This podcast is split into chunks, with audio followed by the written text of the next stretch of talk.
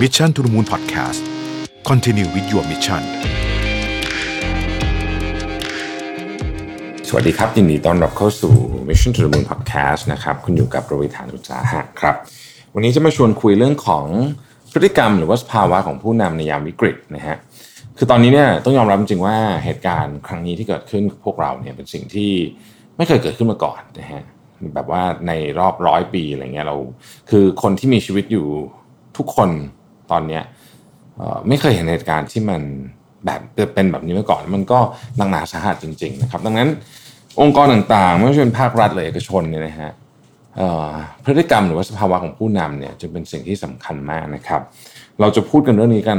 บ่อยเลยทีเดียวนะฮะเพราะว่าเรามีหลายแง่มุมนะฮะแล้วก็มีความคิดจากหลากหลายบุคคลซึ่งผมคิดว่าน่าสนใจนะครับวันนี้ผมเอาบทความมาจาก Harvard Business Review นะครับเป็นหัวข้อเรื่อง leadership and managing people นะฮะเขาพูดถึงว่าพฤติกรรมที่มี 4 อย่างที่เป็นเรื่องสำคัญนะครับ ที่จะทำให้ผู้นำพาองค์กรออกไปในจากภาวะวิกฤตได้เนี่ยคืออะไรบ้างนะครับ หรือว่าการ manage ภาวะวิกฤตเนี่ยให้มันให้มันไม่ล้มหายตายจากไปเนี่ยมันจะต้องทำยังไงบ้างนะครับ บทความชื่อว่า four behaviors that help leaders manage a crisis นะฮะ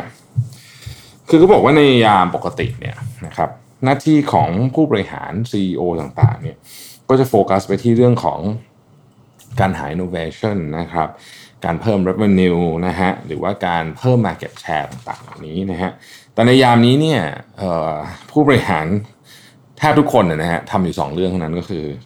เอ่อพยายามจะหา liquidity ให้ได้ maintain liquidity ให้ได้ สภาพคล่องนะครับ อีกอันหนึ่งก็คือเรื่องของการควบคุมต้นทุนต่างๆนะฮะ มันจะมีงานต่างๆ มากมายเลยที่ไม่เคยคิดมาก่อนว่าจะเกิดขึ้น เช่น supply chain ปัญหาของ supply chain นะครับ ตอนนี้นี่มีปัญหามากนะครับ ปัญหาของ supply chain ปัญหาเรื่องโลจิสติกเนี่ยทั้งหมดเลยนะฮะ ปัญหาเรื่องของคนนะครับที่ต้องทำงานจากที่บ้านเนี่ยบางทีมันก็ไม่ได้ราบรื่นจะเสมอไปนะฮะ แล้วมันก็มีปัญหาเรื่อง operation ต่างๆ มากมายที่ที่ท้าทายคนทำงานมาก ๆ เช่นเเดี๋ยวก็ประเทศนี้ก็จะปิดสนามบินนะฮะ ประเทศนู้นก็ อาจจะออกกฎเกณฑ์อะไรใหม่ๆออกมานะฮะแล้วเนื่องจากการค้าขายของในยุคนี้เนี่ยมันทั่วโลกใช่ไหมครับเพราะฉะนั้นแน่นอนว่าประเทศหนึ่งทำอะไรแบบนี้ขึ้นมาปุ๊บเนี่ยพอเขาเปลี่ยนกฎปุ๊บเนี่ยเราก็มีโอกาสจะกระทบไปด้วยดังนั้น ของพวกนี้นะฮะต้องบอกว่ามันมันเป็นมันมันเป็นช่วงเวลาที่ยากลำบากนะครับสภาวะผู้นำจึงมีความสำคัญเป็นอย่างยิ่งนะครับ บทความนี้เนี่ยเขาไปสัมภาษณ์ผู้บริหารระดับ C level 21,000 คนนะฮะแล้วก็อืม พยายามที่จะศึกษาว่ากลยุทธ์ต่างๆ ของผู้บริหารเหล่านี้เนี่ยในการนำองค์กรผ่านวิกฤตเนี่ยมีอะไรบ้างนะครับ ซึ่งเขาก็สรุปมมาด้วยได้ 4 ข้อด้วยกันนะฮะมันเป็นกึ่งพฤติกรรมกึ่งสภาวะผมว่าใช้คำนี้ดีกว่านะจริงๆในนี้ใช้ว่า behavior เลยด้วยซ้ำนะครับ อันที่หนึ่งก็คือบอกว่า decide with with speed over precision นะครับคือตอนนี้สถานการณ์อย่างที่เราเห็นนยนะฮะมันเปลี่ยนเร็วมากๆ แทบจะเรียกว่าทุกวันหรือทุกชั่วโมงเลยก็ได้ในช่วงวิกฤตนะครับในสถานการณ์วิกฤตแบบนี้เนี่ยการตัดสินใจเร็วอาจจะสำคัญกว่าความถูกต้องทั้งหมดนะครับซึ่งอันนี้ผมเห็นด้วยมากเลยนะครับคือตอนนี้สถานการณ์มันเปลี่ยนเร็ว ถ้าเกิดว่าเราจะตัดสินใจทำอะไรเนี่ยมันต้องรีบคิด เพราะผ่านไปอีกหนึ่งอาทิตย์เนี่ยสมมติมันเข้าสู่กระบวนการ process เนี่ยหนึ่งอาทิตย์บางทีมันโอกาสนั้นมันหายไปแล้วนะครับซึ่งมันมีเยอะมากให้เราเห็นตอนนี้ไม่ว่าจะเป็นเรื่องของเงินเรื่องของการ secure เงินกู้นะฮะเรื่องของอ การพูดคุยทำข้อตกลงต่างๆ กับลูกค้าอะไรอย่างเงี้ยกับซัพพลายเออร์นะฮะต่างกัน 3 วันนี้ก็มีผลเยอะมากในช่วงเวลาแบบนี้ ในช่วงเวลาปกติเนี่ยเราจะรอได้นะครับ3วัน 4 วัน แต่ว่าช่วงเวลาแบบนี้เนี่ยรอไม่ได้จริง ๆ ดังนั้น speed over precision นะครับในหัวข้อของ speed over precision เนี่ยพูดแบบนี้มันง่าย แต่เวลาปฏิบัติเนี่ยมันก็ต้องมีหลักเกณฑ์นิดหนึ่งครับว่าควรจะทำยังไงนะฮะอันที่หนึ่งเนี่ยพูดถึงเรื่องของการเรียงลำดับความสำคัญหรือว่า define priorities ก่อนนะครับ define priorities เนี่ยเราต้องดูเลยว่าในช่วงแรกนะฮะช่วงแรกก็คือ 2 สัปดาห์ถึง 1 เดือนนะสมมติเราพูดแบบนี้เนี่ยอะไรคือ priority ของเรานะฮะความปลอดภัยของพนักงานอ่านะฮะเรื่องของสภาพคล่องนะครับเรื่องของการดูแลลูกค้าสำคัญนะครับแล้วก็เรื่องของการทำไงก็ได้ให้เราสามารถดำเนินกิจการต่อไปได้ หรือเรียกว่า operational continuity นะครับทำงานจากที่บ้านติดขัดอะไรไหมเอกสารต่างๆนานาพวกนี้ อันที่สองนี่นะฮะ ในหัวข้อเรื่องเรื่อง decide with speed over precision เนี่ยคือ make smart trade offs นะฮะคือคุณคุณไม่สามารถได้ทุกอย่างตอนนี้นะคุณคุณบางทีเนี่ยคุณอาจจะต้องเลือกระหว่างโปรเจกต์ที่มันมี potential ในอนาคตนะแต่ว่าคือคุณยังยังทำมันไม่ได้เพราะคุณต้องเอาตัวรอดในวันนี้ก่อนแล้วจะเห็นปี 97เนี่ยธุรกิจใหญ่หลายธุรกิจจำเป็นจะต้องขายนะฮะขายธุรกิจที่ดีของตัวเองออกไป เพื่อรักษาชีวิตไว้นะฮะซึ่ง หรือที่เรารู้จักกันในการเปรียบเทียบว่าต้องตัดอวัยวะเพื่อรักษาชีวิตนั่นเองซึ่งในเคสนี้เนี่ยก็คือการเทรดออฟอะไรบางอย่างนะครับต้อง smart trade off แลกอย่างฉลาดนะครับอีกการหนึ่งก็คือว่า name the decision maker นะฮะใน war room ของคุณเนี่ยซึ่งตอนนี้ผมเชื่อว่าทุกบริษัทมี war room ของตัวเองอยู่เนี่ยนะครับต้องรู้เลยว่าใครคือคนตัดสินใจเรื่องอะไรนะฮะเพราะว่าการตัดสินใจเนี่ย จริงอยู่มันเวลามีเรื่องแบบนี้เนี่ยเรามักจะรวมศูนย์อำนาจการตัดสินใจ แต่ก็ยังต้องมีคนที่ต้องถูก delegate อำนาจออกไปอยู่ดีในใน war room นั้นๆนะครับอาจจะเป็นผู้บริหารซีเลเวลต่างๆนะพวกนี้แต่เขาจะต้องชัดเจนอะว่าเขาตัดสินใจอะไรได้ขอบเขตมีแค่ไหน ที่สำคัญที่สุดนะครับในเวลาวิกฤตแบบนี้เนี่ยสิ่งที่สำคัญมากคือข้อมูลจากหน้างานนะครับเพราะฉะนั้น information เนี่ยควรจะ flow จากข้างล่างไปข้างบน ไม่ไม่ใช่จากข้างบนไปข้างล่างอย่างเดียวนะครับ อันที่สี่คือว่า embrace action นะฮะ don't punish mistakes ในเวลาแบบนี้เนี่ยการลงมือทำเป็นเรื่องสำคัญนะฮะแน่นอนว่าไม่ใช่ทำทุกอย่าง แต่ว่าการลงมือทำเป็นเรื่องสำคัญ แล้วก็ข้อผิดพลาดอาจเกิดขึ้นได้นะในยามวิกฤตเพราะว่าสภาวะมันมันไม่ stable อะมันไม่เสถียรนะครับ เพราะฉะนั้นก็อย่าไปโทษกันเวลาเกิดความผิดพลาดขึ้นมานะครับ แม้ว่าในปกติเวลาปกติแล้วความผิดพลาดแบบนี้มันไม่ควรจะเกิดก็เถอะนะฮะ behavior ที่2คือว่า adapt boldly นะครับ adapt boldly คือเปลี่ยนในสถานการณ์ให้ให้ทันท่วงที เช่นสมมุติว่าวันนี้อย่างตอนยกตัวอย่างในเคสของประเทศไทย คือวันที่ประกาศปิดห้างสรรพสินค้านะครับ ร้านค้าในนั้นเนี่ยต้องปรับตัวปรับตัวยังไงก็ต้องก็ต้องตัดสินใจให้ชัดเจนนะฮะเขาบอกว่าอันที่อันแรกที่ควรจะต้องทำเนี่ยคือ decide what not to do อะไรที่คุณจะไม่ทำนะฮะอะไรที่คุณจะไม่ทำอย่างบางทีเนี่ยเวลามีวิกฤตแบบนี้เนี่ยเราจะเห็นว่า บางคนก็จะรู้สึกว่าเออมันมีของบางอย่างที่กำลังอยู่ในดีมานสูงมากนะฮะแล้วก็ไปซื้อนะเพื่อกะจะทำกำไรนะครับ แล้วในที่สุดก็ติดดอยอะนะฮะอันหนึ่งที่ที่ที่เรามักจะเห็นในเหตุการณ์นี้คือ เวลามีคนทำของเหมือนเหมือนกันออกมาเยอะๆ เป็นแบบเป็นร้อยเป็นพันแบรนด์เนี่ยนะฮะมันเกิดสถานการณ์แบบติดดอยนี้ขึ้นได้มันมีบทเรียนให้เห็นในประวัติศาสตร์มาแล้ว เพราะฉะนั้นต้องบอกว่า what not to do เราเราต้องมี position ชัดเจน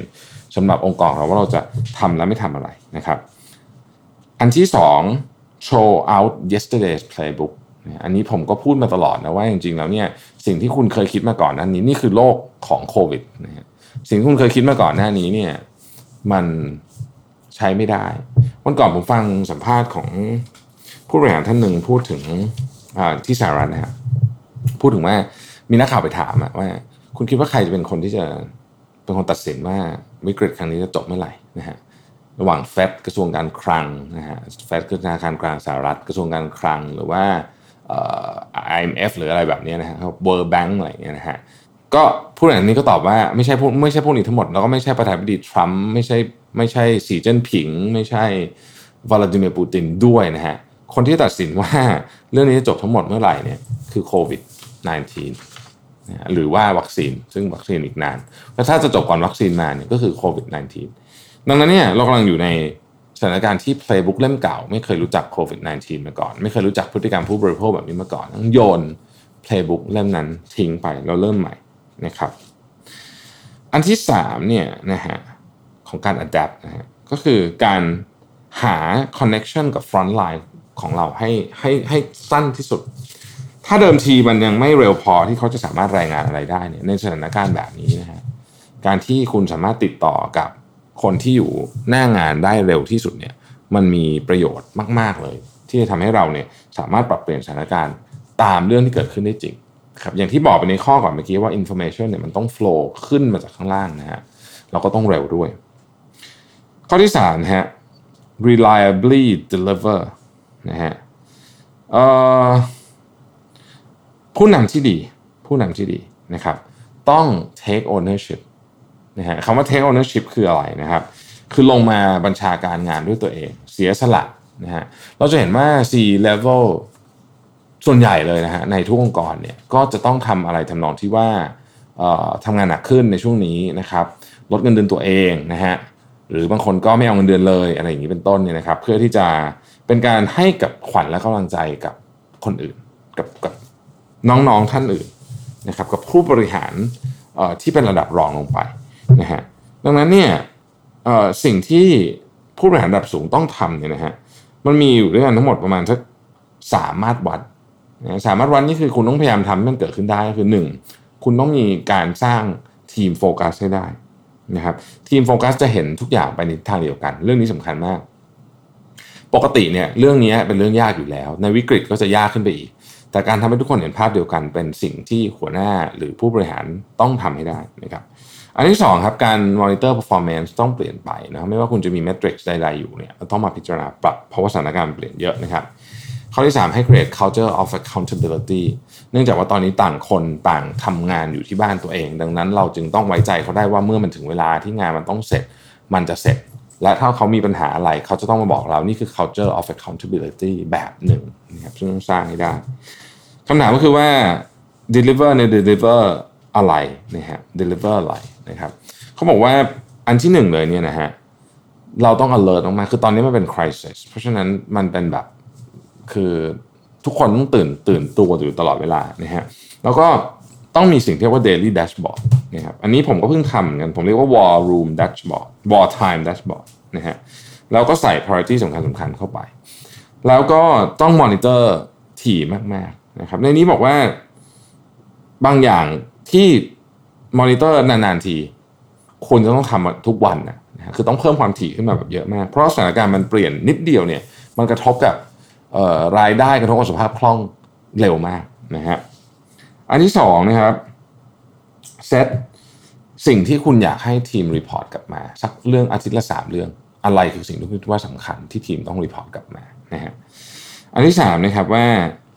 เอ่อต้องต้องไม่ลืมว่าตอนนี้เนี่ยสิ่งมากมากที่สำคัญอีกอันหนึ่งที่คุณสามารถจะสู้กับวิกฤตเรื่องนี้ได้เนี่ยคือคุณต้องรักษาสุขภาพกายและสุขภาพใจให้แข็งแรงในนี้เขาเขียนเลยนะครับบอกว่าคุณต้องมี energy พอนะครับแล้วคุณต้องมี emotional reserve คือคุณต้อง EQ คุณต้องสูงอะว่ายังไงต้องไม่ปีแตกนะครับทำไงอะนะฮะสิ่งที่ทำก็คือ 1. นอน 2. ทานอาหารที่มีประโยชน์ 3. ออกกำลังกาย 4. นั่งสมาธิ คือเป็น 4 สิ่งที่เราก็พูดกันตลอดแต่ในยามนี้จึงจำเป็นอย่างยิ่งนะครับ ผมแนะนำนิดนึงนะฮะคือช่วงนี้เนี่ยหลายท่านก็จะเครียดนะฮะแล้วอาจจะรู้สึกว่าอยากดื่มเหล้าหรืออะไรอย่างเงี้ยจริงๆ ช่วงนี้ก็ห้ามขายเหล้าแต่แต่ก็หลายคนก็ซื้อตุนไว้อยู่แล้วนะจริงๆผมไม่ผมไม่ได้มีปัญหาอะไรเลยนะเรื่องเรื่องการดื่มหรืออะไรเงี้ยแต่ช่วงนี้เนี่ยมันเป็นช่วงที่วิกฤตนะครับถ้าเกิดว่าการดื่มเหล้ามันมีความเสี่ยงทำให้ภูมิคุ้มกันเราต่ำลง เรานอนไม่ดี นะฮะเพราะบางทีเนี่ยเวลาเราดื่มแอลกอฮอล์เข้าไปนะฮะเราเหมือนเราจะหลับแต่จริงๆหลับไม่สนิทนะนะฮะหมอทุกคนก็จะบอกอยู่เหมือนเหมือนกันหมดแหละว่าแอลกอฮอล์เยอะเกินไปเนี่ยสมมติดื่มสักแก้วสองแก้วก็ไม่เป็นไรแต่ว่าถ้าเยอะกว่านั้นเนี่ยมันทำให้เราหลับไม่สนิทหลับไม่สนิทวันรุ่งขึ้นตื่นมาคุณก็สมองไม่สดใสภูมิคุ้มกันลดลงคุณมีโอกาสป่วย ถ้าคุณป่วยในเวลาแบบนี้เนี่ยนะฮะในยามที่องค์กรคุณต้องการคุณที่สุดเนี่ยมันก็จะทำให้เรื่องราวเนี่ยเลวร้ายไปกันใหญ่ แล้วก็แล้วสุขภาพเป็นสิ่งสำคัญที่สุดด้วยคุณจะต่อสู้กับวิกฤตครั้งนี้ได้เนี่ย ต้องรักษาสุขภาพกายสุขภาพใจให้ดี สุดท้ายครับข้อที่4นะฮะ engage for impact คือตอนนี้เนี่ยมันต้องคือมันต้องใช้คำว่าอะไรอะมันเอ่อมันต้องเอาล้วงมีต้องต้องมีอารมณ์ของการล้วงลูกแต่ไม่ micro manage มันอธิบายยากนึงผมเอาที่เขาเขียนมาอย่างนี้แล้วกันนะฮะคือเขาบอกว่าคุณต้องมีความเชื่อมโยงกับคนที่รีพอร์ตกับคุณอะแบบ personal คือคุยกันทุกวัน นะฮะคุยกลุ่มด้วยคุยเดี่ยวด้วยต่างๆนานาจะไม่ต้องทุกวันทุกคน แต่ต้องคุยบ่อยมากๆ ไม่ใช่ว่าเดือนหนึ่งคุยทีหนึ่งอย่างนี้ไม่ได้นะครับอันที่สองเนี่ยต้อง dig deep to engage your team ก็คือคุณต้องคุณต้องลงไปต้องลงไปหาปัญหาแบบแบบ hands on คือคุณต้องทำงานเองอะในงานบางอย่างที่คุณอาจจะไม่ได้ทำเองก่อนหน้านี้นะฮะข้อที่สาม ask for help as needed ถ้าต้องการความช่วยเหลือนะครับก็ขอ ไม่มีอะไรอาย เราไม่รู้ทุกเรื่องนะครับ อันที่สี่นะครับ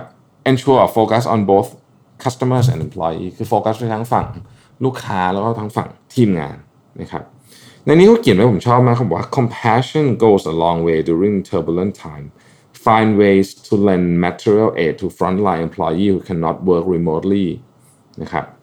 ก็คือถ้าคุณทำงาน มันจะมีคนของคนคนของคุณบางคนที่ไม่สามารถสามารถสามารถทำงานจากที่บ้านได้ ให้อุปกรณ์ต่างเขาเต็มที่ดูแลเขาเต็มที่นะครับ มีน้ำจิตน้ำใจอย่างเต็มที่อะไรให้เพิ่มเสริมเติมได้ ให้ใส่เข้าไปนะครับ ส่วนลูกค้าเองเนี่ยในยามนี้เนี่ยดูว่าเราจะช่วยเหลืออะไรเขาได้บ้าง หรือว่าทำให้เขามีอย่างน้อยสุดก็ทำให้เขาอารมณ์ดีขึ้นได้บ้างเนี่ยนะฮะทำยังไงนะครับ ช่วงนี้ยังไม่ต้องนึกอะไรถึงการขายของเยอะนะฮะประคองตัวให้รอดก่อน เดี๋ยวของวันหนึ่งได้กลับมาขายแน่ๆนะฮะถ้าเกิดว่าวันนี้ยังขายไม่ดีนะฮะในช่วงเวลาแบบนี้เนี่ยนะฮะผู้บริหารระดับสูง ทุกคนเนี่ยควรจะเข้าใจหน้าที่ของตัวเองอยู่แล้วว่าเรากำลังเป็นแม่ทัพในศึกสงครามหากเปรียบเทียบแบบนั้นนะฮะจริงๆ ผมก็ไม่อยากทำทุกอย่างให้มันดูเหมือนจะเป็นสงครามสงครามอะไรไปหมดนะแต่ว่ามันเปรียบเทียบได้แบบนั้นจริงๆ เพราะฉะนั้นเนี่ยเราจะต้องเปลี่ยน mindset สิ่งที่เคยรอรายงานจากคน รอว่าเออเดี๋ยวมันมีเรื่องอะไรแล้วเขาจะมารายงาน มันไม่ได้นะฮะในในในยามสงครามไม่มีแม่ทัพคนไหน นั่งรอรายงาน มีอาจจะมีเหมือนกันแต่จะเป็นแม่ทัพที่กำลังจะแพ้ เพราะฉะนั้นโอกาสที่เราจะสู้กับเรื่องนี้ได้เนี่ยคือเราต้องสู้สุดใจ ต้องทำงานหนักสุดใจนะครับหนักกว่าช่วงไหนๆที่คุณเคยทำมาตลอดชีวิตก็ว่าได้เพราะนี่คือเหตุการณ์ครั้งใหญ่ที่สุด ในชีวิตทุกคนที่กำลังฟังพอดแคสต์และดู YouTube นี้อยู่นะครับก็ฝากไว้นะฮะไม่ง่าย ไม่ง่ายนะฮะแล้วก็ผมก็จะมาอยู่ตรงนี้แหละนะฮะเล่ากันให้ฟังกันทุกวันนะฮะว่ามีเรื่องราวอะไรกันบ้าง ส่วนหนึ่งนะครับก็เป็นเนื่องจากว่าแน่นอนเราทำรายการมาตลอดนะฮะเราก็อยากจะทำต่อไปนะฮะอีกส่วนหนึ่งก็เพราะว่าผมเชื่อว่ามีหลายท่านที่ฟังและชมอยู่เนี่ยรู้สึกได้ว่ามีคนสู้ไปด้วยกันนะฮะเราจะต่อสู้เรื่องนี้ผ่านไปด้วยกันให้ได้นะครับ เชื่อว่าจะสวักสบอมนะ แต่เชื่อว่ามันจะมีวันที่เรา หันกลับมาแล้วก็ยิ้มให้กับเรื่องที่เรากำลังเจอในวันนี้ได้ ขอบคุณที่ติดตาม Mission to the Moon นะครับ สวัสดีครับ Mission to the Moon Podcast Continue with your mission